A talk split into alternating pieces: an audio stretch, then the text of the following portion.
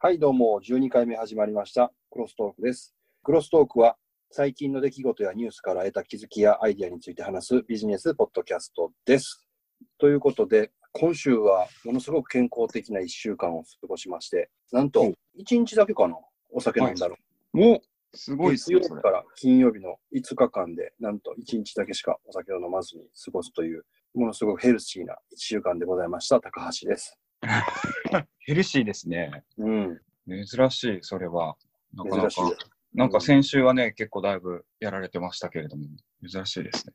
うん。今週一番の衝撃は、なんか最近のテレビ局って時代劇を作っていないっていうことに気がついて、あーって声が出てしまった菅です。ああ、そっか。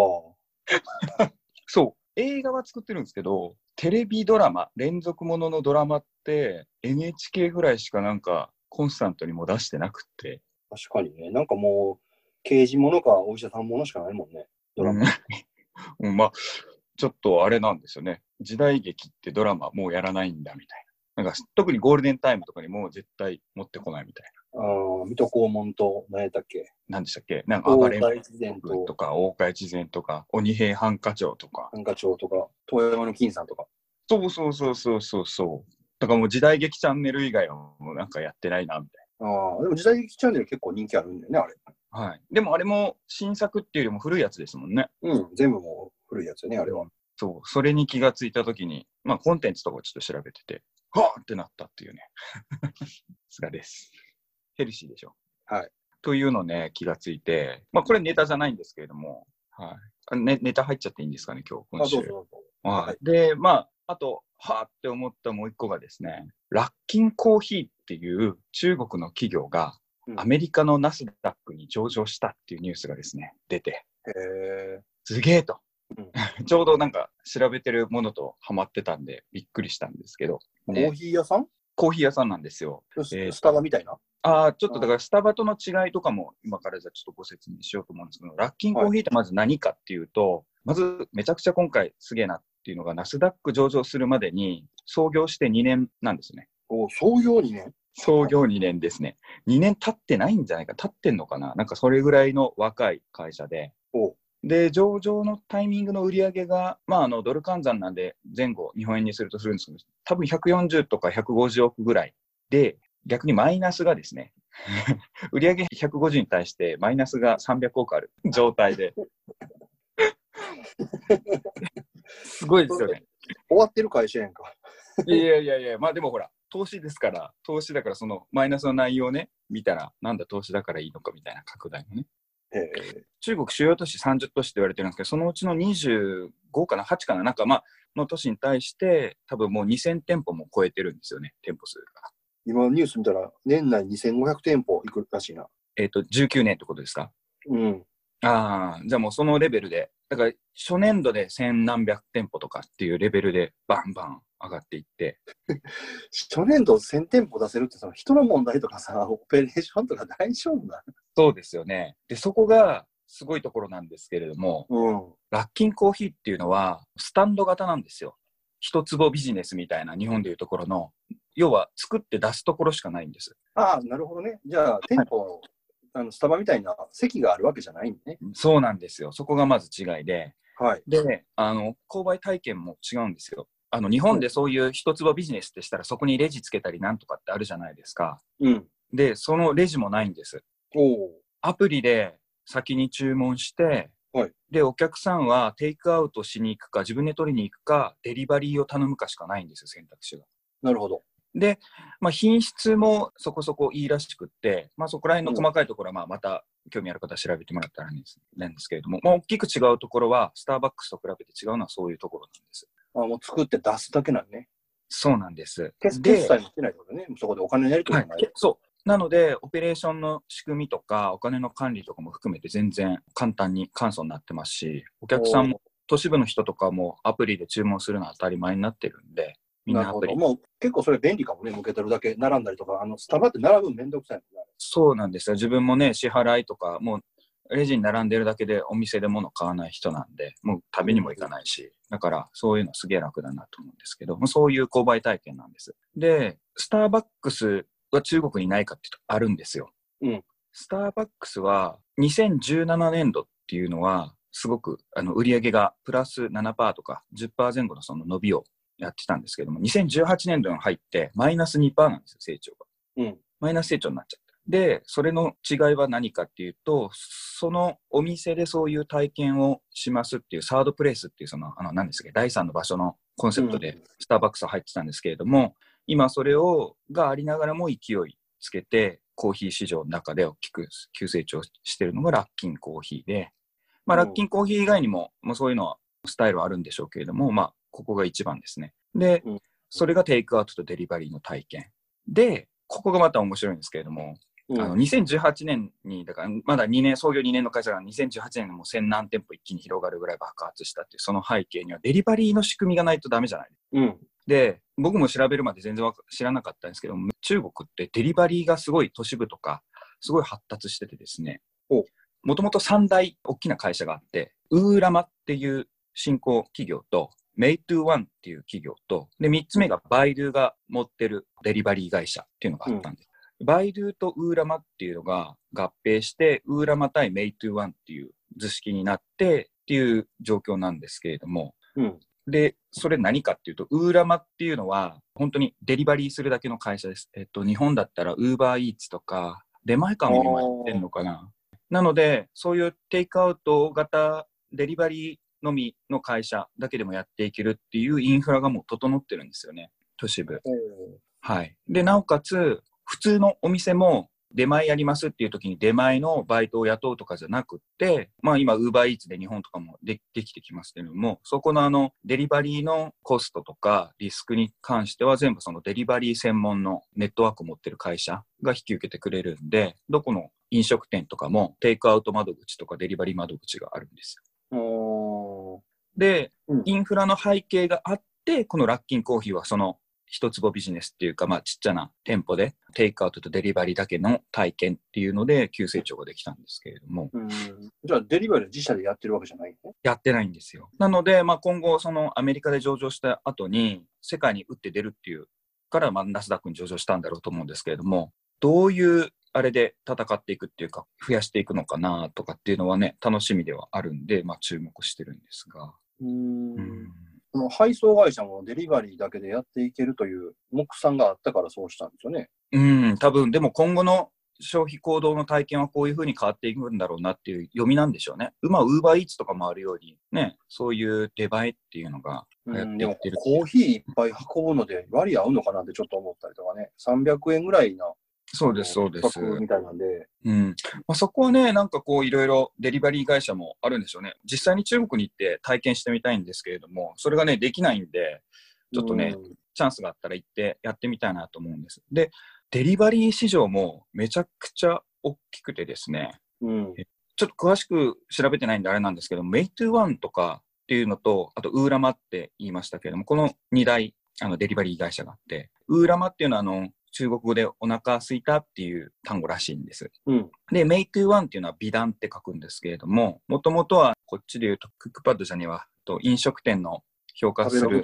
ああ、そうそうそうそう、ああいうのとかやったりとか、あの SNS やったりみたいな、そういう会社だったんですけれども、まあ、デリバリーに入って、で、最初先陣切ってそういうデリバリーのネットワークっていうか市場を開いていったのはウーラマなんです。うんで今はメイトゥワンが市場をシェア6割ぐらいかな、5割以上はもうメイトゥワンになってるらしくて、ウーラマが落ちてて、で、ウーラマ自体はアリババグループに買収されてますね。うんうんうん。バイドゥの外販のデリバリーの会社を買い取ったウーラマはアリババグループに今吸収されてて、なるほど。で、もう一方のメイトゥワンはテンセントグループに入ってますね。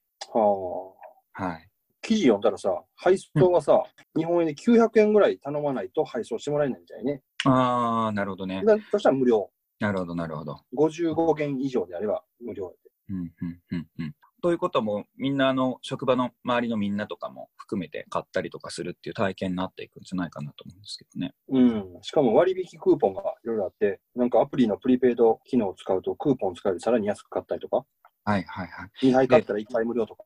そこもすごいですよね。その、全然別の会社なんですけど、デリバリー専業の会社と物を作って売るっていうフード系のその飲食店っていうのがシームレスっていうか、ある程度つながりながら提携して、お客さんに対して安くて早くてお得だよっていうのを提携できるような、そういうクーポンの仕組みとかなんとかとかもあるじゃないですよね。そういうのもすごいですよね。すごいね。うんちなみに、まあ、ラッキンコーヒーが中国で大きくなってきて、じゃあ中国にもともと出ていたスターバックスはどうしたかっていうと、うん、サードプレイスっていうコンセプトを守ってやってたんですけれども、うん、2018年にアリババグループと提携して、ウーラマっていう会社のデリバリー部隊使ってるんですよ。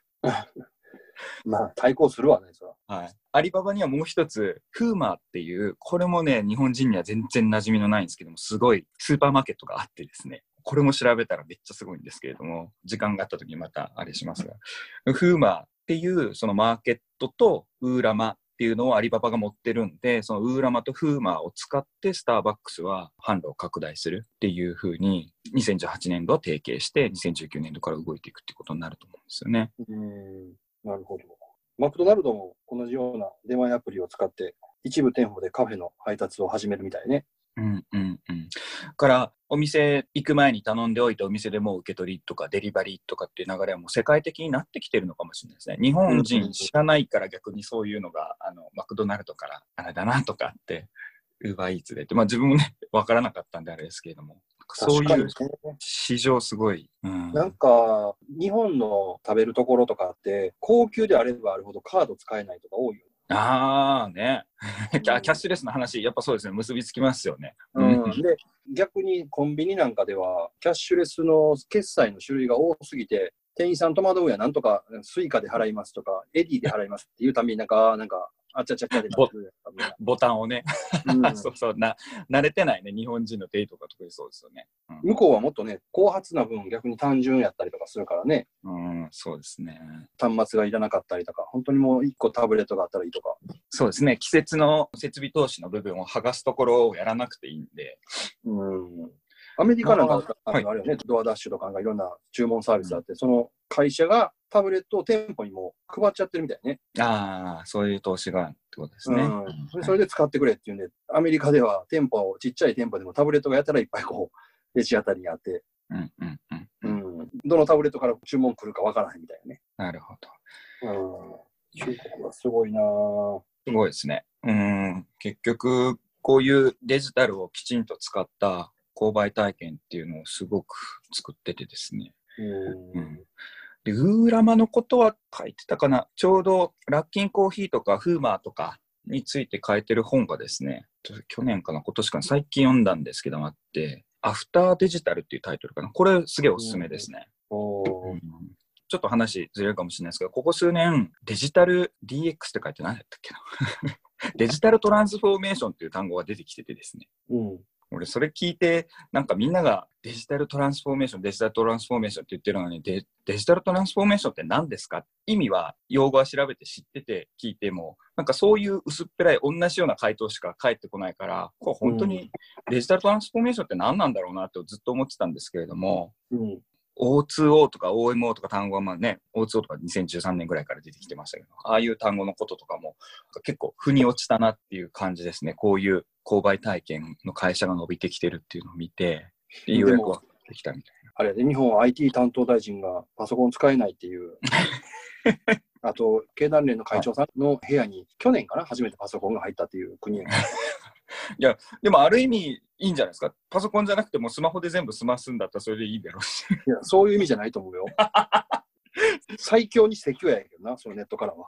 ねいや俺、このラッキンコイン何がすごいって、やっぱ中国やなと思うのがさ、2018年1月から9月の累計収入が、日本円で62億円。うん、純損失が141億円って、もう むちゃくちゃやないかい。もう多分店舗ガンガン作ってるんやと思いますけどね。それにしてもむちゃくちゃやないかい。いやでもここまで突き抜けちゃったらどっかの会社が買うでしょ、どの道。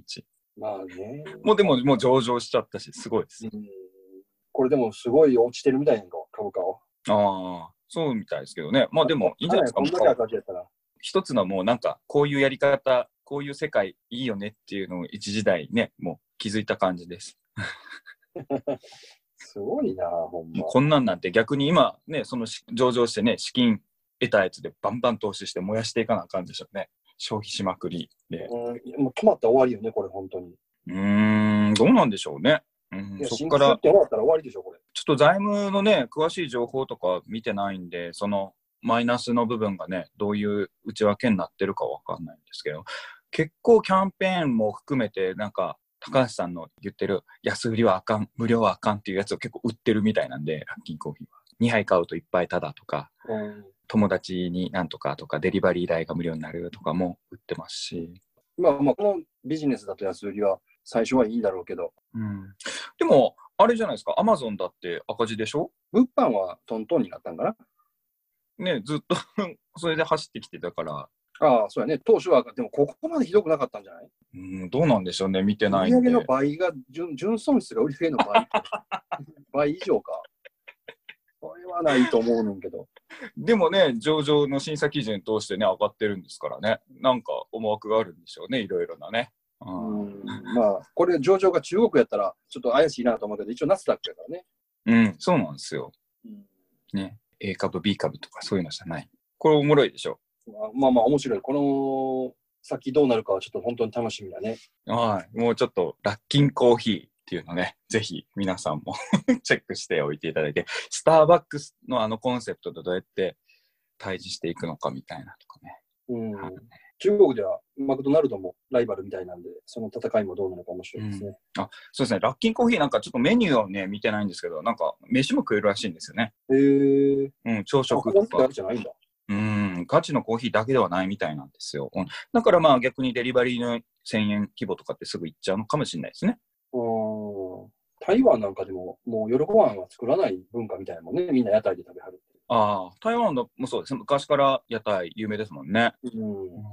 中国の都市部もやっぱりそうなのかな？じゃあ似てるのかもしれないですね。沿岸部の都市部は。そうですね。うん。こういうの。そうそう。こういうのって生活してみないとちょっとわかんないですよね、肌感覚が。うん。でも俺中国で生活するのは嫌やわ。いや、いいじゃないですか。1ヶ月ぐらいとか2週間ぐらい行ったらいいじゃないですか、別に。1年とかじゃなくて。ちょっとた試してみたいじゃないですか。使ってみたいですね、現地でね。うん大阪じゃない？日本にはないんかねまだ。いや、ないと思いますね。はいうんまあでも、どっか提携の声出るかもしれないですけどね。ね1店舗だけ作っても仕方ないビジネスモデルだもんね、これ。うん、うんでも始めるなら都市部からやっちゃうじゃないですか、東京とかで。うん。で、東京でやるけど、1店舗でやってもしゃあないから、出すんやったら10店舗とか一気にドーンときそうじゃああ、そうかもしれないですね。うん。ん。であんま意味ないと思う、こそれもそうですけど、これ、購買体験がアプリなんで、れ。うん。そのアプリを、えー日本の市場にオープンして、どうのしてとか、そういうあれもいるでしょうね。ああ、仕掛けの前に準備がね。うん、だからお店出してそこの現地通貨使えばいいっていう、あ今までのあの出店のオペレーションとはまたちょっと違うでしょうから、そういうのは適合するかどうかとかあるかもしれないですね。うん。なんか1号店が銀座にオープンとかじゃなくてさ、本日から20店舗一気に東京都内でオープンですとかさ、そんな感じになりそう。あ、そうだ。ちなみに、これと一緒の購買体験できるお店は東京にあるんですよほ。Amazon AWS を使いこなしてシステム作ったり、インフラあれしたりする会社があるんですけれども、東京の。うん。クラスメソッドさんだ。うん。はい。クラスメソッドっていう会社があって、そこがコーヒーショップ、まあそれは中の店舗でも飲めるんですけれども、うん。カフェやってて、それの購買体験をアプリからでしか確か購入できなかったはずですね。おー。うん、IT 企業らしい、素晴らしい体験型のモデルを作ったな、みたいな感じなんですけど。アップルストアも注文してストアで引き取れんで。そんな、まあ誰が毎日マック買うんですか？マクドナルドじゃない。この間、エアポッツの充電器だけ買ったね。充電器だけ。うんまあでも、いやいや、でも本来はね、お店も、あでもできるのか。ヨドバシカメラとかはできるな。あ、でもあれを EC 部門からのお取り寄せみたいなのを置くだけだからまた違うの。いやいや、でもお店もそうそうあるべきですよね。レジなんか廃しちゃって、現金なんかお店閉めて数えるとかさ、やめた方がいいですよね。うん。もう全部いいじゃないですかね。あの、アプリ上で注文しておいて。ねそういう風にしてほしいですね。もう並びたくない。確かに。イオンとかでね、はいセルフレジってやってくるあれ結構便利やもんね。そうです、そうです。パッパパッパ行っちゃってね。で、自分でできる人はもうそれでいいじゃないですかね。たくさん買う人はレジ並んだらいいと思うんだけど、なんかお弁当だけ買うときとかあるじゃん。あーそうそうそうスーパーでそういう時に、あの、ねおばちゃんいっぱいね、カゴに入った商品で待ってはる後ろに並ぶの嫌やもんね、あれ。うん、嫌です。ね、人生無駄にしてる感じがあって嫌です。セルフレジだったら、ほら、ユニクロの店舗行きました？ビックロ、あの、新宿の店舗。G、あ、GU もなってんのか。僕買いに行ったんですけど、うんカゴに全部入れて、とセルフレジってスーパーマーケットのやつ自分でピッピピッピせなあかんじゃないですか。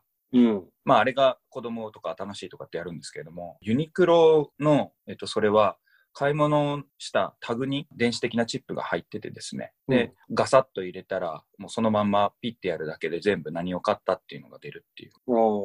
はい。ピッピピッピしなくて、バーコードピッピピッピ読み取らなくていいっていう体験になってますね。うん。なるほどね。面白い、面白いですよ、これもやりに行くと。ということで。この間、ちょっと前に、はいうん、アリババの日本法人の社長さんがの講演を聞いたんだけど、はい。ビッグデータを扱う会社は個人のデータなんかに興味ないんだよっていう思いっきり言ってたな。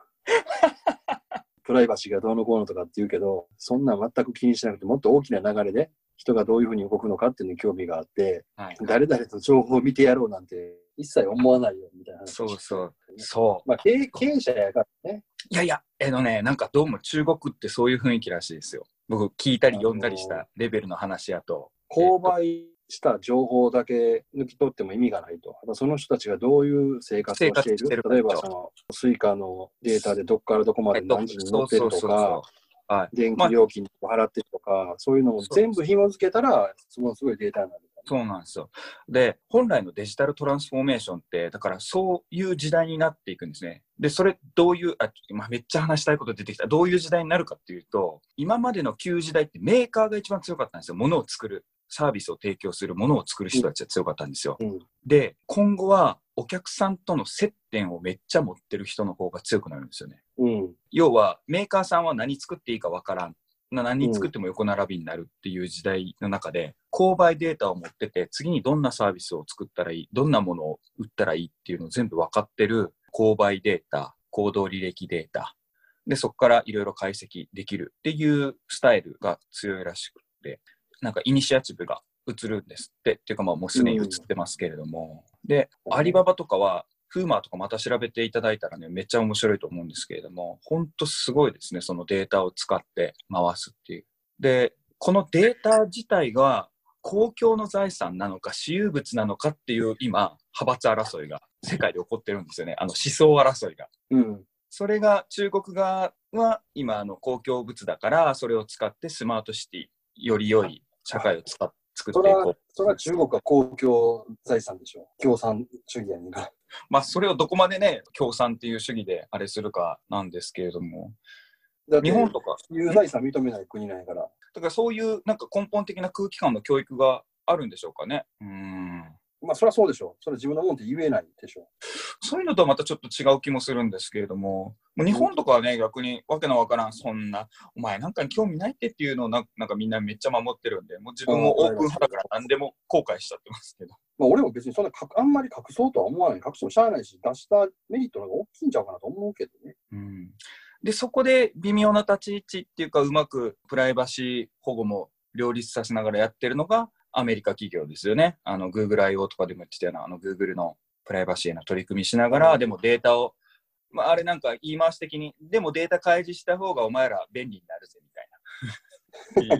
でも公開しなくてもいいよって、でもそういう人たちはこういうあなたにフィットした体験はできないけどねっていう、なんか遠回しに言ってるような発表スタント使えないよっていうね。そうそうそうそうじゃないですか。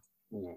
で、それに対してヨーロッパは保守やから、どっちかというと保守派やから、ちょっと慎重にここはなろうぜって言って、ヨーロッパから今出てるあのデータ保護のあのあね。規制っていうか規約がありますよね。ペナルティ、Google はめっちゃ食らってお金払わなあかんってなったやつとか。Facebook もでしょ？あ、そう、もうそうかな。はいはい。で、うん最近あの、クッキーを使ってますみたいなのがウェブサイトにめっちゃここ数年出だすようになってきたみたいな。出てるね。はい。で、それに OK しないといけないみたいなやつ。うん。EU 発ですもんね。データ保護基準のやつは。うん。で、個々のデータでは意味が全くないものを集めて、大きなものにして、より良い体験を、価値体験を作っていくっていう、その見えないデータをどういう財産っていうか、ポジショニングというか、位置づけするかっていうのは、今、世界的な潮流としては。ああ、思い出した。GDPR ね。あ、そうそうそうそうそうそう。うん。うん。GD、何でしたっけ ?GDPR? あプライバシーポリシーの EU の。あ、そうです、そうですね。はい。ジェネラルデータプロテクションレギュレーションですからね。はい。うんそうですね。EU 一般データ保護規則とかでわけわからん日本語になってます。いわゆるこういう動きがあるのが欧州。で、うんまあ、なかなかうまくやってるのがアメリカのそのリードする企業たち。で、中国はそういう思想で。まあ、日本は全く何のイニシアチブもない状況ですね。うん。やっぱりその辺って国柄やっぱあるなって今も思うね。うん、し、アメリカと個人主義がやっぱりメインというか、国と個人にとっては個人のが強い国ってアメリカぐらいで、やっぱり中国もヨーロッパも国がやっぱり強い。うんちょっとやっぱ国が規制するっていうところの方が強いから、GDPR も EU から出てくるし、それでやられるのは個人を尊重してるアメリカみたいなところはあるのかなっていうのは思うね。じゃあ、そのデータっていうものの、特にあの行動履歴とかなんとかっていう、要はログですよね。うん。あの積極的に取ろうっていうものも含めてなんですけど、まあ、足跡として残るものも含めて、ログっていうものとかデータをどう扱っていくべきかとか、どういうポジションに立て付けするかとかっていうのを、日本企業考えてるんですかね多分考えてないと思いや、考えてるでしょ。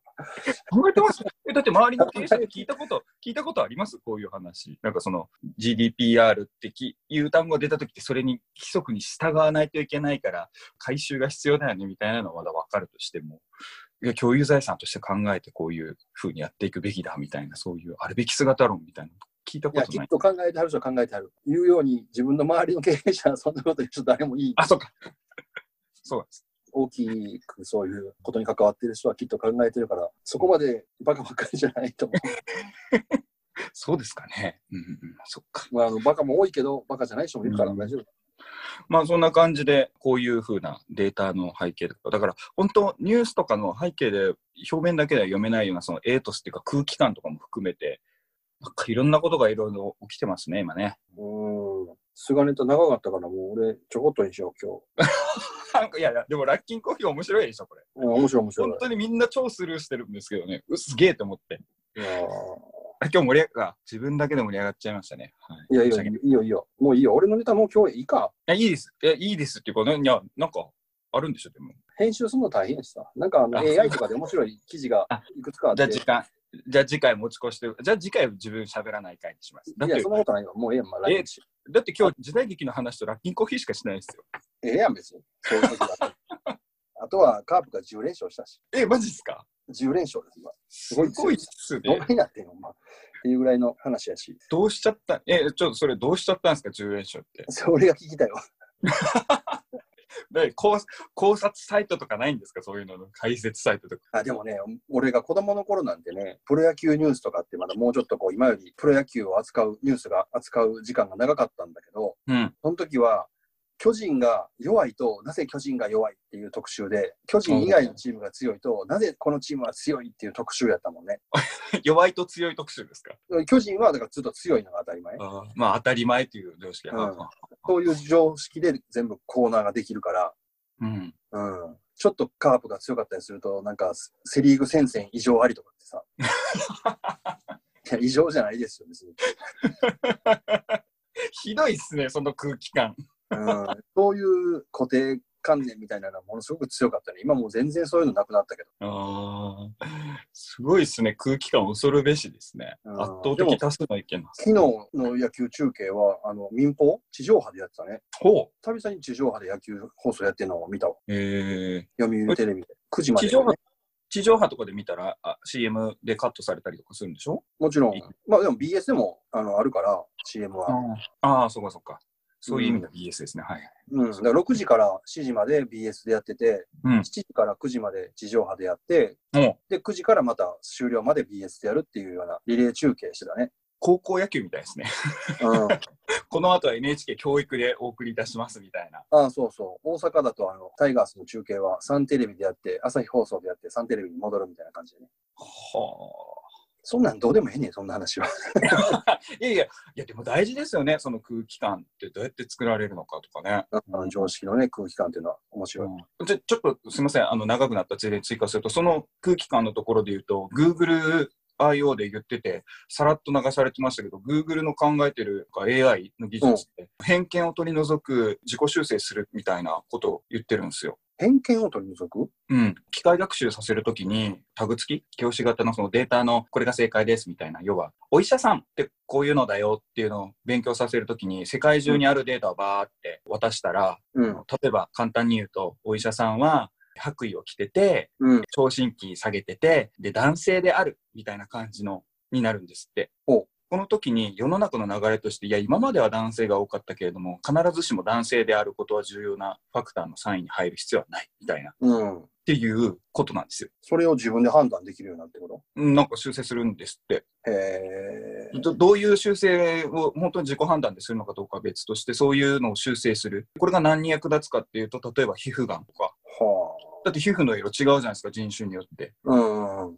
でも色が違うっていうのは昔でいうとこの差別とか偏見のネタじゃないですか。今ではもう薄れてきましたけれども。だから当たり前に思ってる空気感のところっていうのの排除とかって AI がしていけるっていう技術までいってる AI ってもう絶対語れへんは日本みたいになりますよねみたいなうん。アリババの話もそうやったもん、データ量が圧倒的に違うもんね。な。うんねえそうですよね。Google I.O. でも言ってるけど、要は皆さんが撮ってるカメラデバイスの情報って言ってましたしね。うん。うん、写真情報。グ Google I.O. で行くと、あの、デュープレックスってやったやん、電話予約してくれるやつ、アシスタントが。はいはい。はいはいはいはいはい。あれ、日本でもスシローが使うんでしょ？あ、そうなんですか。うん。すスシローが使うんですか？スシローに Google アシスタントから予約することができるようになるみたいよ。へえ自分がいる場所の近くのスシローを予約してって言うたら、うん。へ勝手に電話して、まあ電話なのかアプリなのかあれだけど、え何個かこう、ああの店、この店って予約して、まあ何人で行きますとか、何分ぐらいで着きますみたいなのをやると、ああの予約をしてくれて、今やったらクーポンもつくらしいで、一皿無料クーポマジっすか。ン。うん。もうでもサービス側もそういう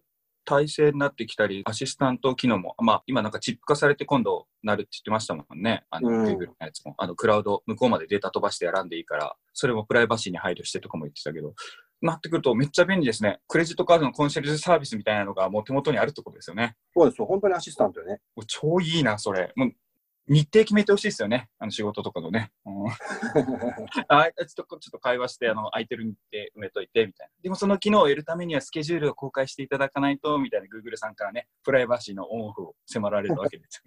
なんかね、ほんまにアプリの開発とかでも勝手に工程管理とかしてくれたらすごいね。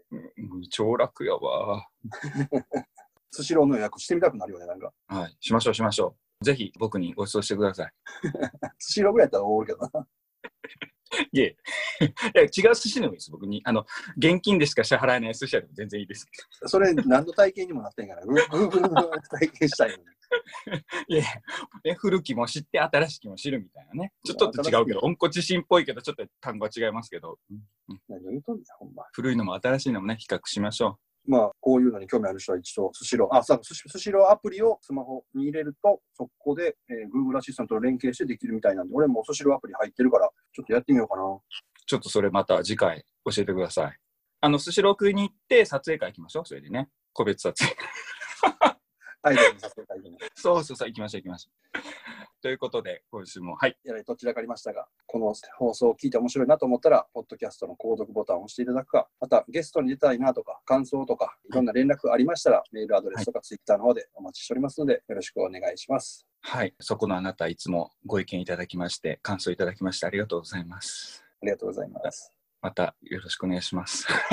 今週も菅と、高橋がお送りしました。それでは良い1週間をお過ごしください。